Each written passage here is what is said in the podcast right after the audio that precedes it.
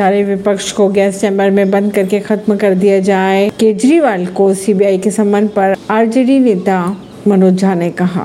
दिल्ली की नई आबकारी नीति घोटाला मामले में अब मुख्यमंत्री केजरीवाल को रविवार को तलब किया गया। सीबीआई के इस संबंध पर पार्टी के नेताओं ने गुस्सा ज़ाहिर करते हुए इसे साजिश बताया है। वहीं राष्ट्रीय जनता दल के नेता मनोज कुमार झा ने केंद्र की मोदी सरकार पर हमला बोलते हुए कहा, विपक्ष के नेताओं को गैस चैम्बर में बंद कर कर खत्म कर देना चाहिए। झा ने अपने ट्विटर अकाउंट पर इस मामले से जुड़े कई वीडियो को शेयर भी किया। इस वीडियो पर मनोज झा ने लिखा, विपक्ष की एकता और हार के डर से प्रधानमंत्री बौखला उठे हैं।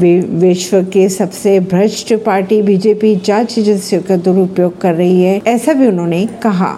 मनोज झा ने कहा कि क्या विपक्ष के ही घर दिखाई देते हैं? बीजेपी को जाँच एजेंसियों को अब केवल विपक्ष के ही घर दिखते हैं। केंद्र सरकार तानाशाह की तरह काम कर रही है। ये आरोप भी लगाए उन्होंने सरकार पर। ऐसी ही खबरों को जानने के लिए जुड़े रहिए जनता सरिश्ता पॉडकास्ट से। नई दिल्ली से